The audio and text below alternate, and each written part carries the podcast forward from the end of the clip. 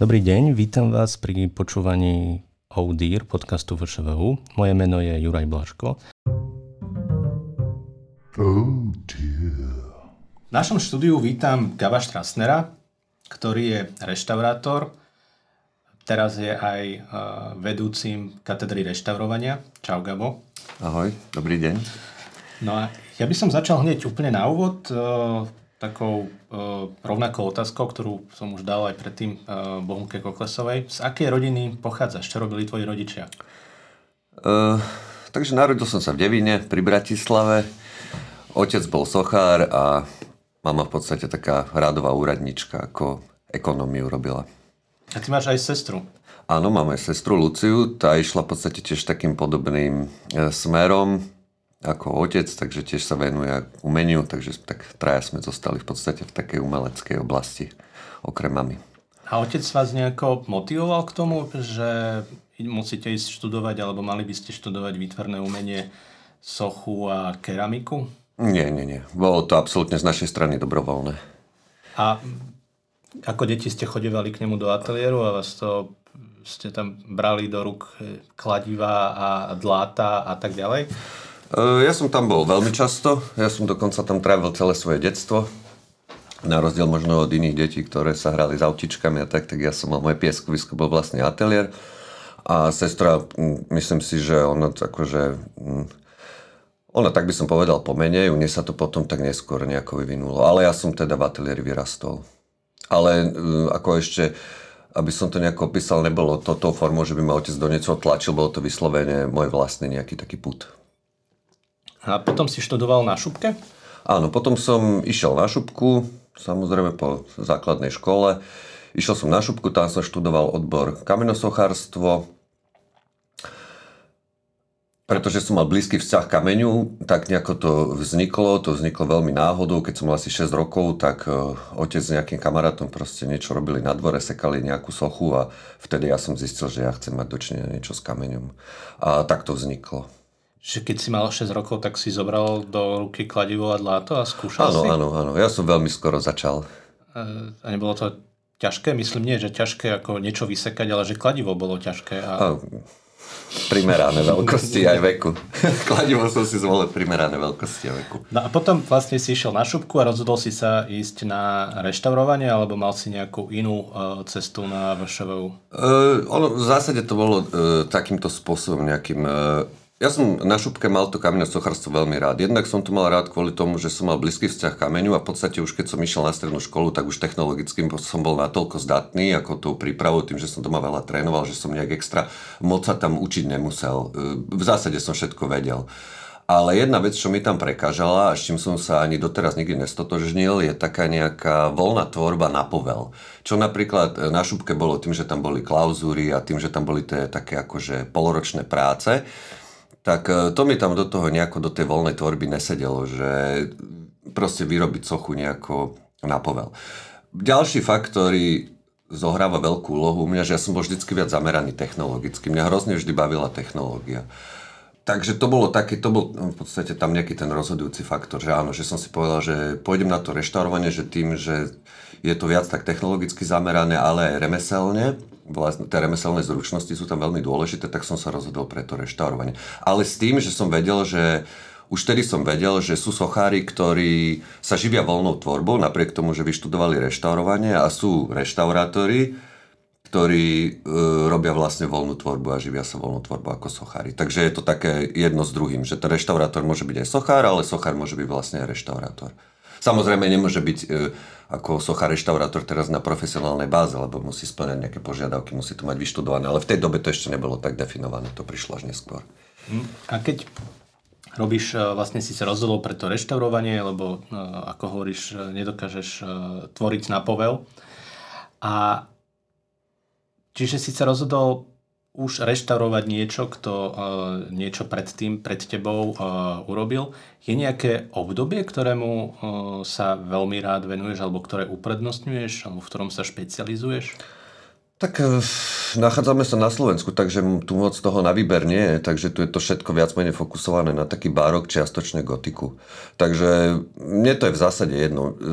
Dôležité pre mňa je to, že je to z kameňa, to je veľmi dôležité a už potom to obdobie je mi jedno. Ale viac menej barok je taký kľúčový, lebo toho je najviac.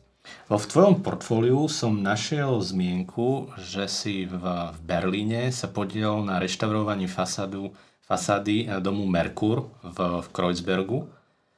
A vieš k tomu niečo viacej povedať? Áno, v podstate to vzniklo tak náhodou, bolo to v takom medzistupni, keď som sa hlásil na vysokú školu, tak na prvýkrát ma neprijali, potom som mal samozrejme rok voľno a prišla mi taká ponuka tým, že rozprávam plynulo nemecky, tak mi došla taká ponuka ešte s tým, že som končil teda tú šupku, to kameňosochárstvo, že či by som tam neišiel ako s nejakou skupinou Slovákov, či by som tam neišiel v podstate ako prekladateľ, ako dolmečer, že či by som neišiel ešte s tým, že mám aj teda tie zručnosti. E, tak, tak som sa k tomu dostal. No. A potom som tam strávil ja neviem, 6 mesiacov alebo koľko. Čiže ty si to najprv išiel ako predkladateľ a potom z teba vypadlo, že aha, však ja to viem aj opravovať. Nie, to, v zásade to išlo ruka v ruke. Akože ono to bolo tak, že oni síce nevedeli, že čo majú očakávať, lebo samozrejme tí moji kolegovia boli podstatne starší, teda nevedeli, čo majú očakávať, ale potom, keď vlastne došlo na to, že že sa tam začalo pracovať, tak samozrejme, že som pracoval s nimi a zistilo sa, že teda viem aj toto, tak som sa normálne zapájal do toho procesu a mal som samozrejme na starosti aj taký takéto akože, ja neviem, keď bolo treba nejaký materiál alebo také veci, v podstate také dohadovať to, lebo to bola spolupráca nemecká firma versus slovenská firma s tým, že slovenská firma tam dohodila proste robotníkov v vodzovkách, reštaurátorov a opravoval sa tam poškodený dom ešte z druhej svetovej vojny z prírodného kameňa. A ty si hovoril, že vlastne sme na Slovensku a tým sme aj trochu obmedzení, tým barokom a gotikou.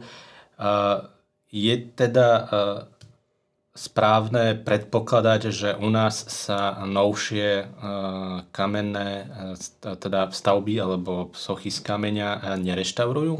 Ale áno, ja to, to, nechcel som tým povedať to, že sa nereštaurujú, že nie sú, ale keď si to porovnáme napríklad s inými metropolami, čo nás obklopujú, Praha, Viedeň, Budapešť, tak Uh, už len v Bratislave samotné nie je tých pamiatok toľko a na Slovensku ako takom tiež toho není až také množstvo ako Máme veľa hradov, kaštielov, samozrejme, ale také ako významné nejaké extrémne stavby, ako vidíme napríklad v Rakúsku, tak to sa u nás nenachádza. Ty si e, reštauroval, myslím, že minulé alebo predminulé leto si reštauroval pamätník Milana Rastislava Štefánika v, v Ivanke pri Dunaji. A to je vlastne stavba z, 9, z 20. storočia. Áno. No, ne, neviem, to, to sa úplne nedá nazvať, že reštaurovanie. V podstate to bola taká, by som povedal, obnova. To, tým, že to je žulové, že je to jednoduchá pyramída v podstate, není tam, že tam nie sú žiadne ornamenty ani nič, v podstate išlo len takto ako celé trošku upratať znovu a, a nejak to pripraviť na to, aby to prežilo nejakých pár dekád ďalších. Áno. Keď sa tak uh, laicky, alebo áno, povedzme laicky, uh, opýtame, že aký je rozdiel medzi reštaurovaním uh, baroka alebo gotiky a nejaký 19. alebo 20. storočia, keď aj tak všetko je urobené z rovnakého kameňa? E, nie je pravda, tam sú odlišnosti samozrejme, čo sa týka toho kameňa. A zase aj ten stupeň poškodenia je tam samozrejme iný. A mm, samozrejme aj tá hodnota. Ako teraz nechcem povedať, že tie mladšie veci sú menej hodnotné, ale samozrejme, že spoločnosť sa na tie staršie veci pozerá trošku inou optikou, takže tam tie procesy, postupy a jednotlivé zákroky sú samozrejme pod väčším drobnohľadom napríklad pamiatkového úradu ale tým, ako, jak som povedal, nechcem povedať, že tie novšie veci nie, ale v zásade je tam aj viac práce. Áno, väčšinou sú viac poškodené. Tie staršie veci. A myslíš si, že uh, u nás budú pribúdať aj novšie pamiatky na reštaurovanie, ako to je v, napríklad v Rakúsku? Aj teraz už sa robia napríklad sochy, ktoré vznikali 70. 80. roky 20. storočia sú ako také ešte, čo boli vždy súčasťou napríklad nejakých sídlisk, blokov a tak ďalej, alebo súčasti budov celých ako fasáda alebo a tak ďalej. Ako robí sa aj to, samozrejme. Ale už ako, či do budúcna budú vznikať takéto sochy, si neviem, neviem to odhadnúť. Je, mení sa tá spoločnosť, takže...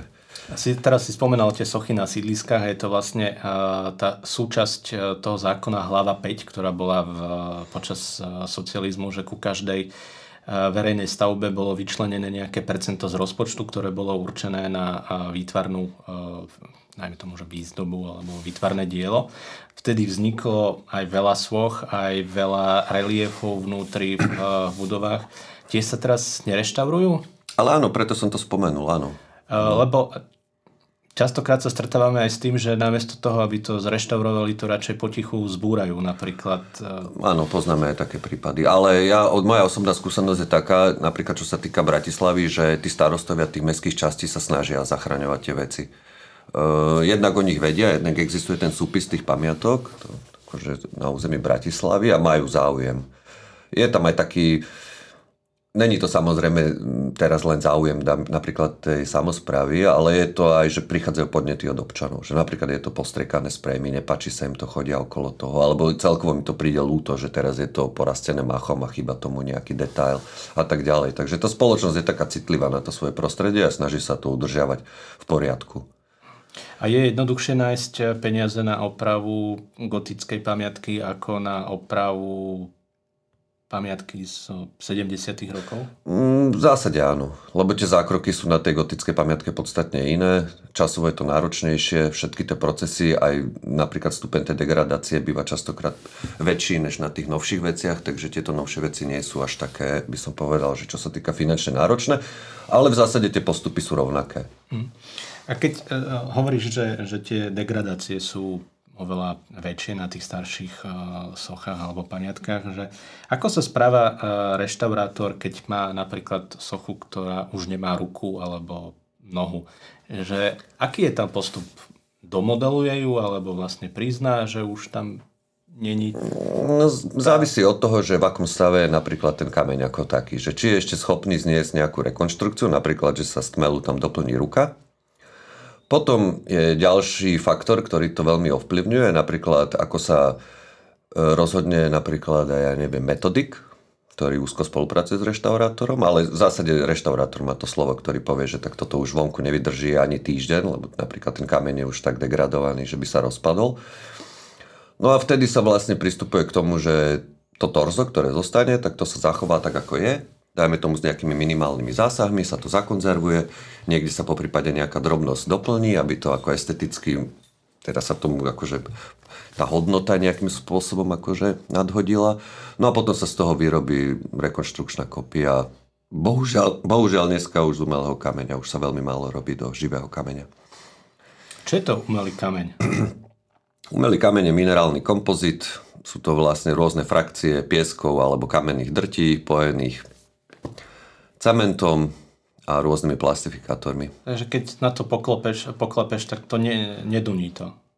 Mm, Ako? roz, keď je to dobre spravené, tak to rozozná len e, profesionál. Nerozozná to like. Že či to je umelé, alebo či to je, origi- či to, je to umelý kameň, alebo či to je originál.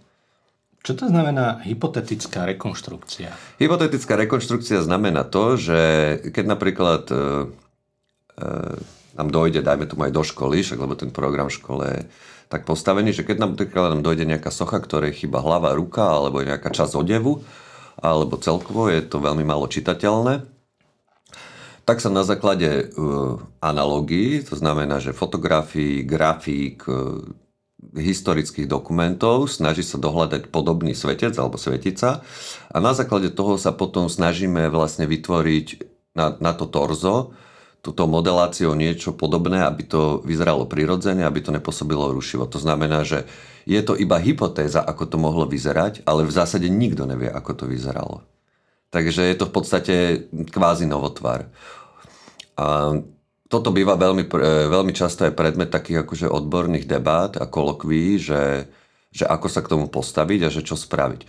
Bohužiaľ sa stáva veľmi často, že keď sa nám napríklad nejaká baroková socha dostane do ateliéru, tak je v takom stave, že, že nie je možné ju vrátiť na miesto.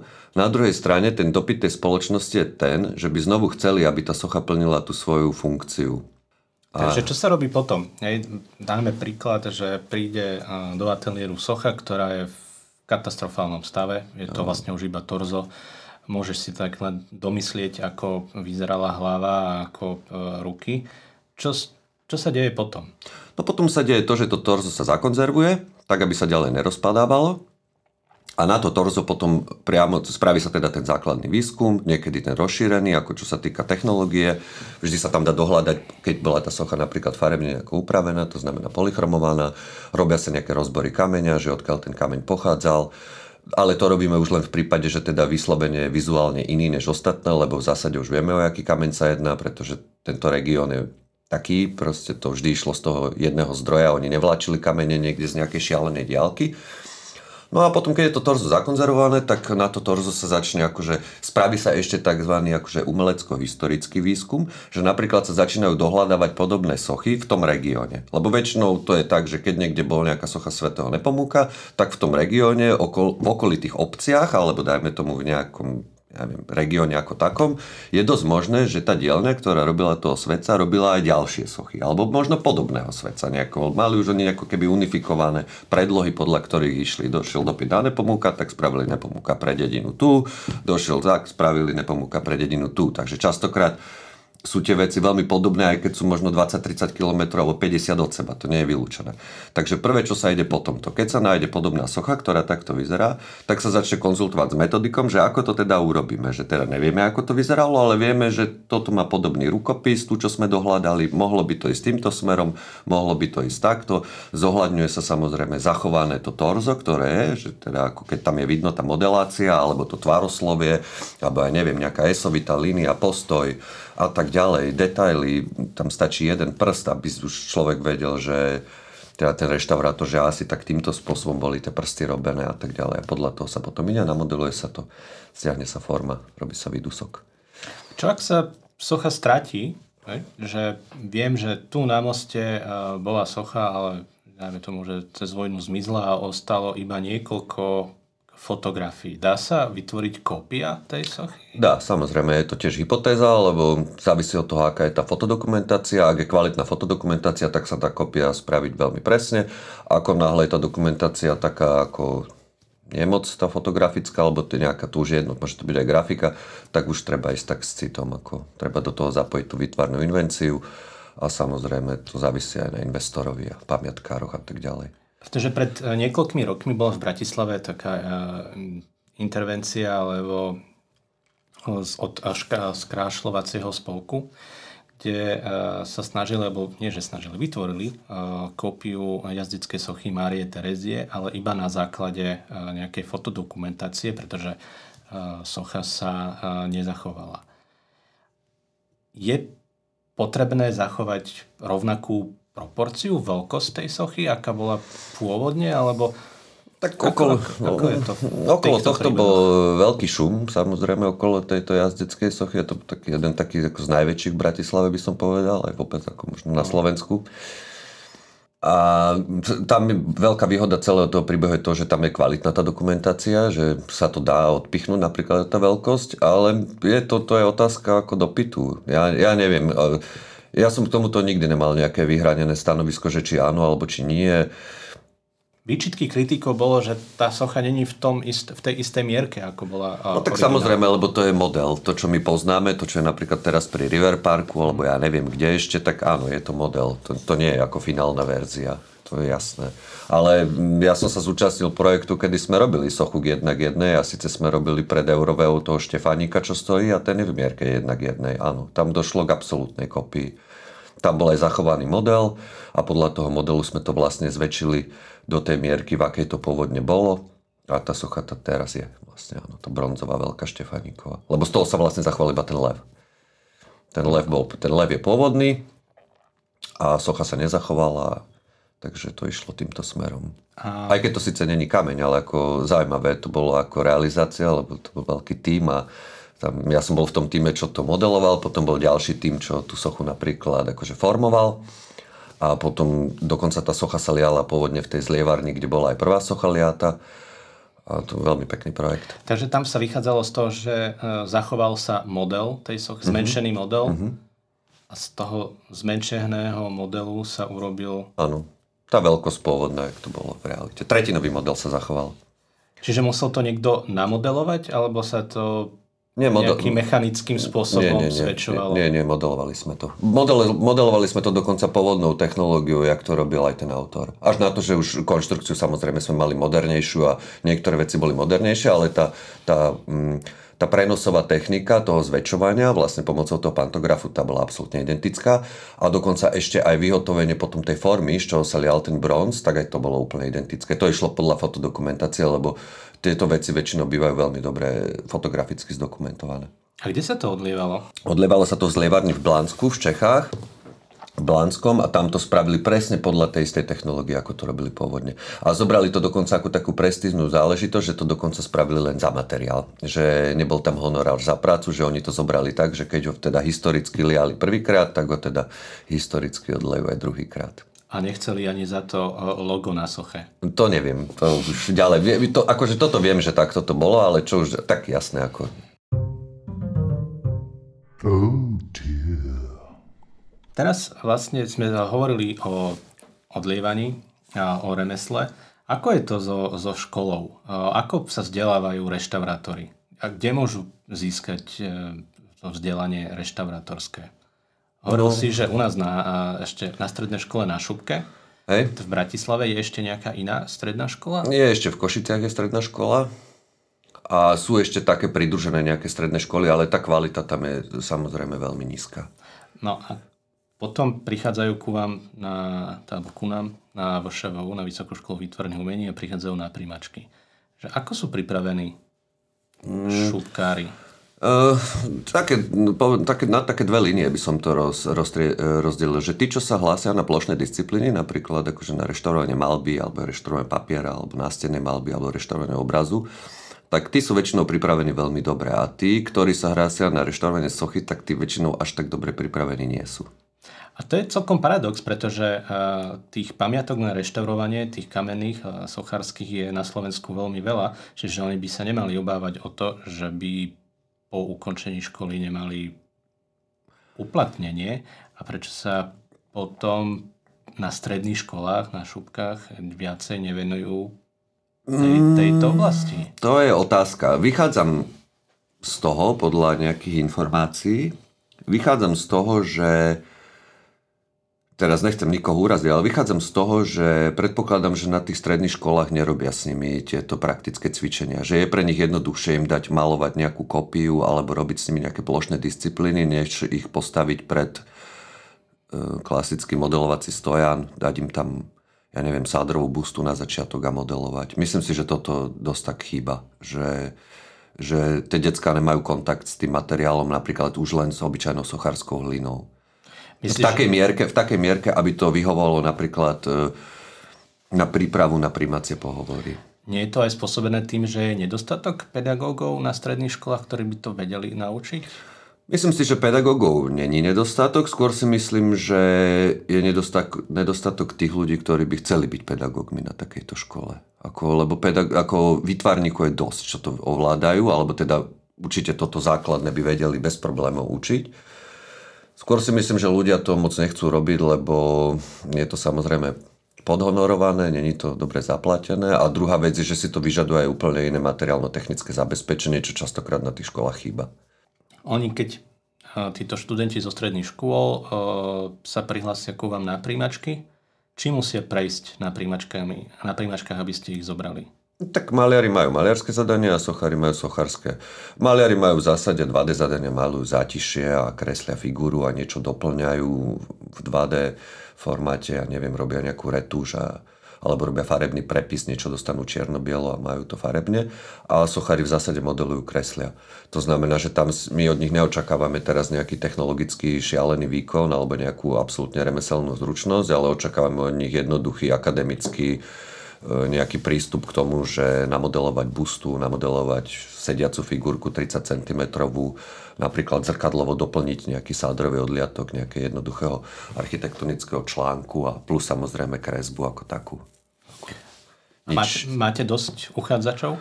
Malba sa drží celkom dobre, tá je taká stabilná a socha tá išla rapidne dole, ale... Mm, rapidne dole, aby to teraz nevyznelo tak, že sa to stalo za rok, za dva, ako ten trend toho poklesu, to je aj možno aj 15 rokov. Ono to postupne začalo padať a padalo to a padalo to, až to padlo tak, že teraz posledné dva roky, minulý rok e, na primačky došli štyria uchádzači, ktorí boli absolútne to, to, to, to proste sa nedá, to, to nejde. To sú ľudia, ktorí nemali vôbec žiadne schopnosti, akože to absolútne vylúčené. A tento rok napríklad nikto. A ako je to v okolitých krajinách, v Polsku, v Maďarsku, v Čechách, Rakúsku? Je ten pokles tiež takýto? Mm, teraz aktuálne som sa s nikým takto nebavil, s kolegovcami zo zahraničia, ale napríklad v Čechách e, zatiaľ je to tak, tá situácia je stabilná. Tam, tam je to stabilné. Jednak ich, a myslím si, že aj Poliaci sú v tomto takí stabilní. Myslím si, že hej, je, je ich viac jednoznačne ako národa, to je prvá vec. A druhá vec, že Možno, že aj to zázemie potom na tú prácu je tam väčšie, samozrejme, tak už len Čechy, ak sú bohaté napríklad už len na ten barok.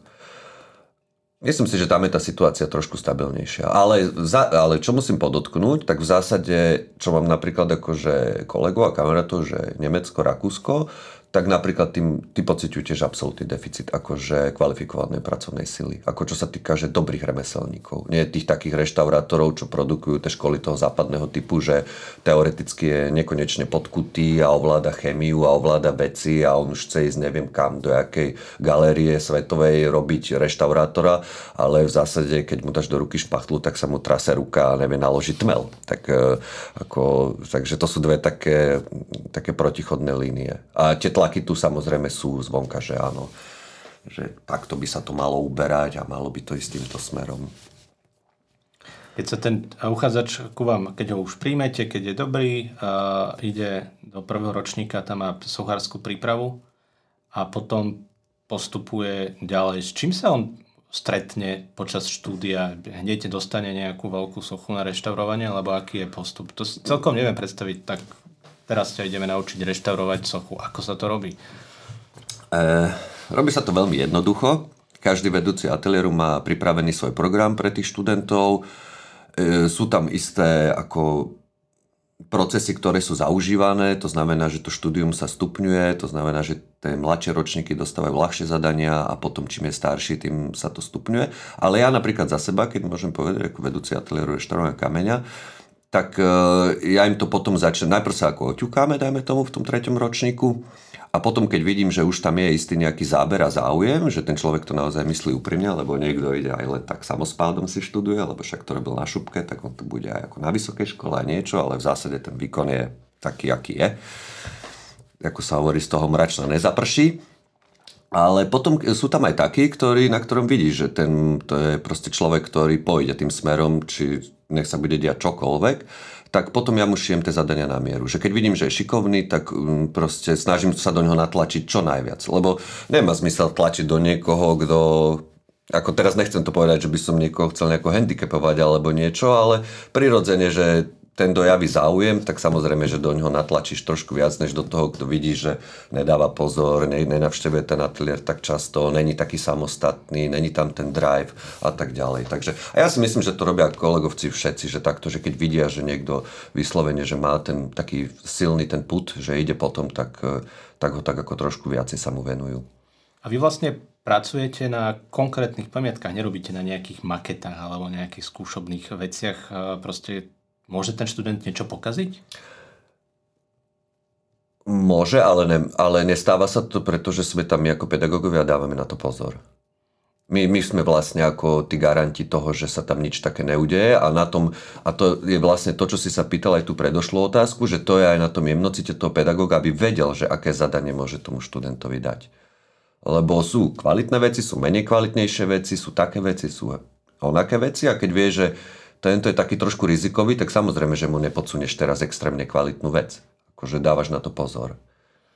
Uh, hovoril si, že na tých šúbkach zrejme nie je nejaké uh, kvalitné materiálové zabezpečenie na uh, výučbu reštaurovanie sochy alebo reštaurovanie kameňa. Ako je to u nás?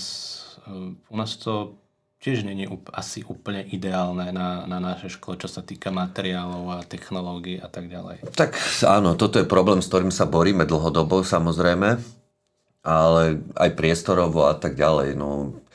Ale akože vždy je čo vylepšovať a robíme s tým, čo máme k dispozícii. Akože samozrejme, že to ide dopredu. Není to, že by to stagnovalo. Akože ono to ide dopredu, len to ide takým trošku takým trošku pomalším tempom samozrejme. Ne, nemôžeme sa, niektorými vecami, čo sa týka už len napríklad výskumu, sa nemôžeme porovnávať napríklad so západom, ako nemáme také materiálno-technické vybavenie. Ale na tie základné, alebo také by som povedal, na tie jednoduchšie úkony, e, napríklad ako my sochári, tak e, myslím si, že to v zásade to postačuje. Jediné, čo je treba ten priestor samozrejme, že nemáme, ja neviem, takú dobrú klimatizáciu, nevieme udržiavať tie podmienky tak, napríklad pri drevenej soche, aby bolo to prostredie stabilné alebo tak, ale v zásade tam... Ako by to malo vyzerať ideálne? Že predstav si, že máme, máme na to, aby sme to spravili tak, ako by to bolo ideálne. Čo by sme potrebovali, alebo čo by ste vy potrebovali? Ako by mal vyzerať ten ideálny ateliér na výučbu reštaurovania sochy alebo kameňa?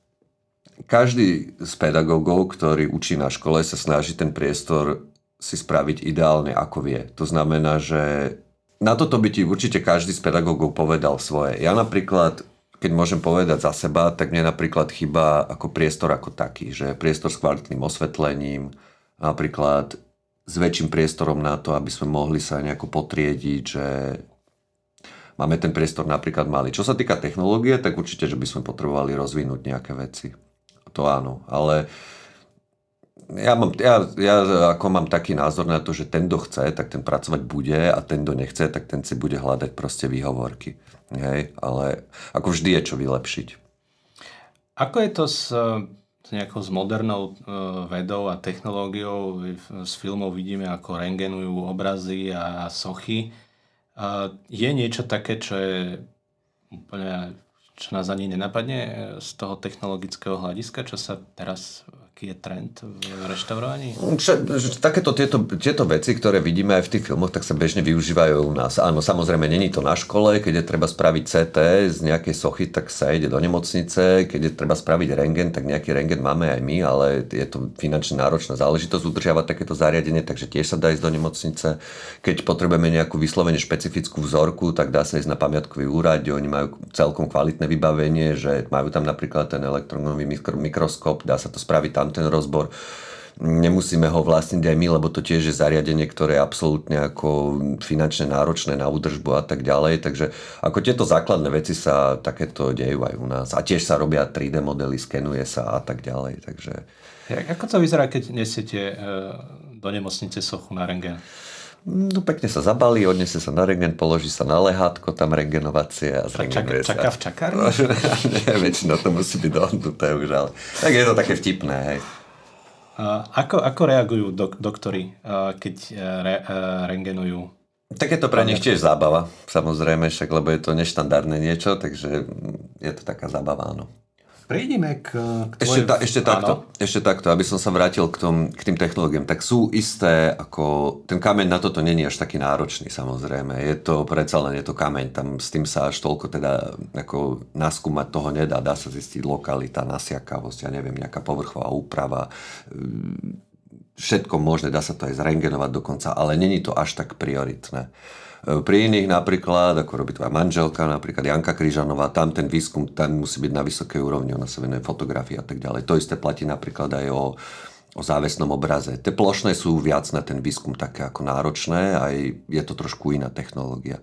Tá socha je viac menej, ako tá kamenná socha je viac menej taká od toho oddelená, ale každé, každý ten predmet, ktorý, alebo každý ten ateliér, ktorý na škole je, tak má to tak trošku inak postavené tá, uh, aj tá náročnosť. Hej, rengenovanie plošných uh, obrazov je vždy zaujímavé, lebo vždy sa objaví niečo pod tou prvou vrstvou a zistia, že aha, tam bol úplne iný obraz. Stáva sa to aj v soche, že najprv to bolo niečo a potom to niekto premodeloval? Dá sa to takto zistiť? Mm, s týmto sa až tak moc nestretávame. Ale stretávame sa s tým, že bolo to niečo, a malo sa to, a zrazu to zmenilo miesto a na to, aby sa to na to miesto zmestilo, tak niekto tomu napríklad upravil podstavec alebo upravil nejakú časť draperie, ktorá vzadu prekážala na to, aby sa to zmestilo do nejakej niky. Takže áno, takéto sa, takéto sa stáva. Ale my sa skôr stretávame s takými tými neodbornými zásahmi, že chýbala ruka a niekto tam dorobil nejakú šialenú ruku, čo úplne z komiksu ako keby, alebo, alebo domodelované tváre a takéto sci-fi príbehy, čo úplne je ako že nejaký domáci kutil tam v nejakej dedine sa toho chopil a pekne to pomaloval a nejakou cementovou maltičkou tam doplnil také veci. E, keď sa pozrieš na, na súčasnú modernú sochu, bude sa to dať reštaurovať napríklad o 50, o 100 rokov? Ako sa budú reštaurovať tieto materiály? Je to veľmi problematické. Vzniká teraz e, samostatný taký odbor. Teraz e, nedávno jeden taký doktorant z AVU v Čechách robil práve ako mm, doktoránske skúšky ako dizertačnú prácu, mal presne model, e, teda ako reštaurovanie týchto moderných materiálov. Niečo sa samozrejme opraviť bude dať a niečo samozrejme z prachu si v prach sa obrátiš, nie je možné ako to. Niektoré materiály sú není možné. E, nejde to proste. A je to aj spôsobené tým, že, že dnes už na tú technologickú časť tých materiálov pri tvorbe nepozerajú až tak, ako keď e, robili pred x 100 rokmi? E, to si nemyslím. Skorej sa tá škála tých materiálov viac rozvinula. Že tých materiálov je nekonečné množstvo, nepreberné množstvo a v zásade ten vytvarník, on sa chce realizovať a chce dať zo seba von to, čo potrebuje dať von, takže jemu čo príde pod ruku, tak to použije a nemyslí na to, že či to o 100 rokov bude znovu tak vyzerať, alebo či sa s tým niečo nestane. Čiže... A o niektorých, o niektorých materiáloch sa to ani nevie. Oni sú ako nové, teraz sú moderné, že dobre, tu bude super a, a nikto vlastne nevie, ako sa to zachová. A nemohlo, čisto hypoteticky, nemohlo byť niečo podobné existovať aj v gotike, že pracovali s nejakým materiálom, ale bol tak nestále, že sa nič z toho nedochovalo a my si myslíme, že robili iba z kameňa a z dreva? Tak ale áno, však Leonardová posledná večera, však on už počas malovania toho zistil, že nepoužil dobrú technológiu a začalo sa mu to rozpadávať, takže áno, ale bolo to obmedzené samozrejme, nebolo to také, nebolo tých materiálov teraz až toľko, jak teda vtedy ich nebolo toľko až ako ich teraz. Ale áno, robili sa pokusy samozrejme technologické. Oh dear. Prejdeme na tvoju voľnú tvorbu. Ty si na začiatku hovoril, že niektorí reštaurátori robia voľnú tvorbu, niektorí e, sochári, ktorí robia voľnú tvorbu aj reštaurujú, ale ty reštauruješ. Neprofesi- a... Neprofesionálne reštaurujú. Tak neprofesionálne reštaurujú, takže ty profesionálne reštauruješ a robíš aj profesionálne voľnú tvorbu. No, skôr by som povedal, že tú voľnú tvorbu robím tak neprofesionálne, aby to teraz nevyznelo, ale áno, akože keď sa to tak vezme, tak som absolvent Vysokej školy výtvarných umení a reštaurovanie spadá pod výtvarné disciplíny, takže áno, ale nikdy som sa nepovažoval za nejakého profesionálneho vytvarníka, ale áno, robím aj voľnú, voľnú tvorbu. Ja som si pozeral tvoje portfólio a, a vlastne máš tam malé, re, malé realizácie od malých plastík až po veľké uh, objekty. Aj ten materiál je rôzny od uh, bronzu po drevo. Ako si to vyberáš? Zamer- ako vyberám si to takýmto jednoduchým spôsobom, že zameraný som na tie klasické materiály, to znamená, že kameň, drevo, po prípade keramika, kov a podľa toho, na čo mám chuť. V zásade používam e, tú voľnú tvorbu ako, ako taký filter popri tej mojej profesionálnej ako reštaurátorskej činnosti, že keď sa mi tam otvorí nejaké časopriestorové okno, tak ho používam na voľnú tvorbu, kedy si trošku tak ako vydýchnem.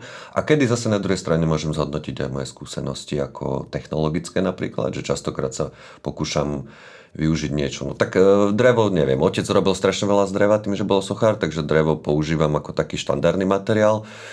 E, tým, že sa dá ísť do obrovských rozmerov, tak preto sú tie veci z toho dreva väčšinou aj väčšie samozrejme.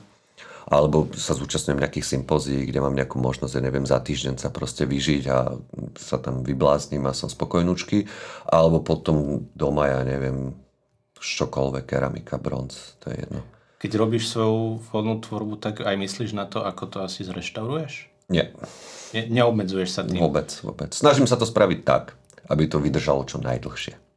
To je to, čo ako možno vtedy používam, že aj pri dreve volím také drevo, ktoré viem, že dlho vydrží, alebo ja neviem, snažím sa proste použiť také technológie, aby som vedel, že s tým nebudú až také problémy možno časom. Spomínal si tvojho otca, že robil uh, s drevom. To bola jeho hlavná, to bol jeho hlavný materiál? Áno, áno, to bol jeho hlavný materiál. Po, potom, potom, neskôr, potom neskôr sa trošku tak prehupol do keramiky, áno. To, to bolo potom ďalšie také, ale, mm, ale v zásade drevo, to bolo také jeho, v čom sa on akože realizoval najčastejšie. Veľkoryso.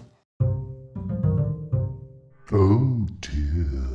Peter Strasner, tvoj, tvoj otec, e, bol sochár, ktorý zomrel pomerne e, skoro a vy, e, ty, vlastne ty so svojou sestrou ste začali organizovať výstavu, alebo áno, výstavu alebo sympózium, symp, skôr sympózium. Mm, výstava. Tak. Výstava. výstava, my si z toho robíme sympózium. Dobre, výstava, my si z toho uh, robíte uh, uh, sympózium Omáš a Peter Strasner. Áno. Povedz niečo k tomuto. Uh, v zásade tá myšlienka vznikla takýmto spôsobom, že máme kamaráta veľmi dobrého Luba Mikleho, sochára, určite vytvarnej obci známy. A uh, tým, že otec on on akože bol sochár, pedagóg, strašne ako zgrupoval ľudí, kopec ľudí sa u neho pripravovalo na vysokú školu, ako robil takú prípravku, hla, hlavne na vysokú školu, no, tak samozrejme, že aj ja, ale e, kopec iných akože ľudí napríklad, že on tak ako dosť e, taký stály prísun zo Štrasnerovského ateliéru bol napríklad na katedru Sochy, že keď akože otec zomrel, tak oni sa tam začali tak trošku škrapkať, že aj, aj, lebo to už bol ako taký pojem, že keď niekto išiel od Štrasnera, tak to sa vedelo, že to není žiadna vyklepka, že ja namodeluje, nakreslí a, a ako niečo z toho bude. Uh, tak, a tým aj Lubo bol v podstate jeho taký ako žiak, Viktor Frešo napríklad a, ako, a kopec iných, ako kopec aj takých zvučných men, čo sú dneska akože v praxi a sú aj úspešní.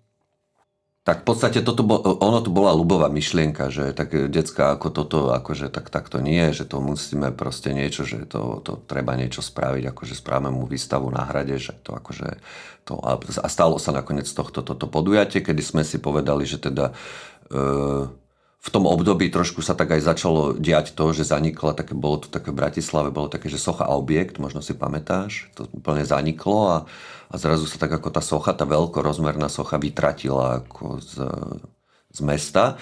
Tak sme si povedali, že by sme mohli takéto niečo ako urobiť a začali sme to robiť. A spolupracujeme s viacerými teda ako vytvárnikmi, napríklad ja neviem, s Katou Kišoci, čo robí tú poctu Erne Masarovičovej, čo bola aj mama, ona tiež robí sympózium a tak ďalej. A samozrejme my ako decka tiež snažíme vždy realizovať niečo. Nie, niekto robí veci priamo na ten areál toho Devinského hradu, niekto robí, ne, nikdy to není ako e, tematicky ohraničené, nesmie to byť politické, sexuálne, náboženské, to na tom sme sa zhodli, že nesmie to mať takýto potón, aby nedochádzalo k nejakým teda zbytočným e, spoločenským ako treniciám.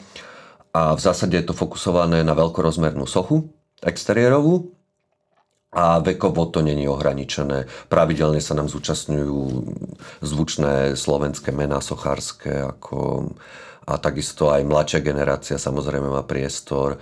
A na, na toto bolo vlastne to podujatie aj vymyslené, aby tí ľudia, ktorí majú chuť a teda, že chcú vystavovať, aby v podstate mohli. Samozrejme nie sme schopní teraz ten výber robiť tak, že teraz pošleme všetkým, že vystavte, nerobíme žiadne konkurzy, ako ten, kto má chuť a tak kľudne môže vystaviť.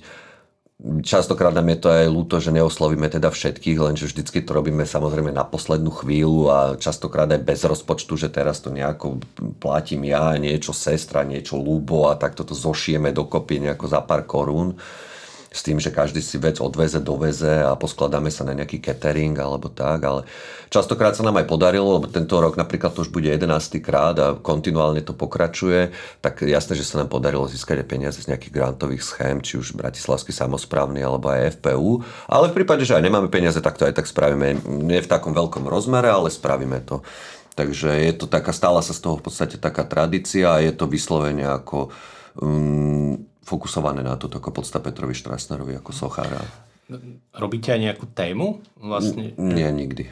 Nikdy to není tematické a to, čo som chcel povedať, že niekto robí vyslovene vec, že priamo v ten rok pre to miesto, že robí vyslovene ako pre ten hradný areál, lebo to je veľmi pútavé miesto, akože aj historicky, ale aj ako vizuálne. To hradné bralo tam ten výhľad na tú sútok, sútok Morava, Dunaj, ako je neskutočné, takže, takže je to aj takto. Alebo potom reagujú, ako 2020 bol korona, akože sestra moja robila a spravila v podstate také A vlastne ako, ako ste to uh, riešili uh, teraz?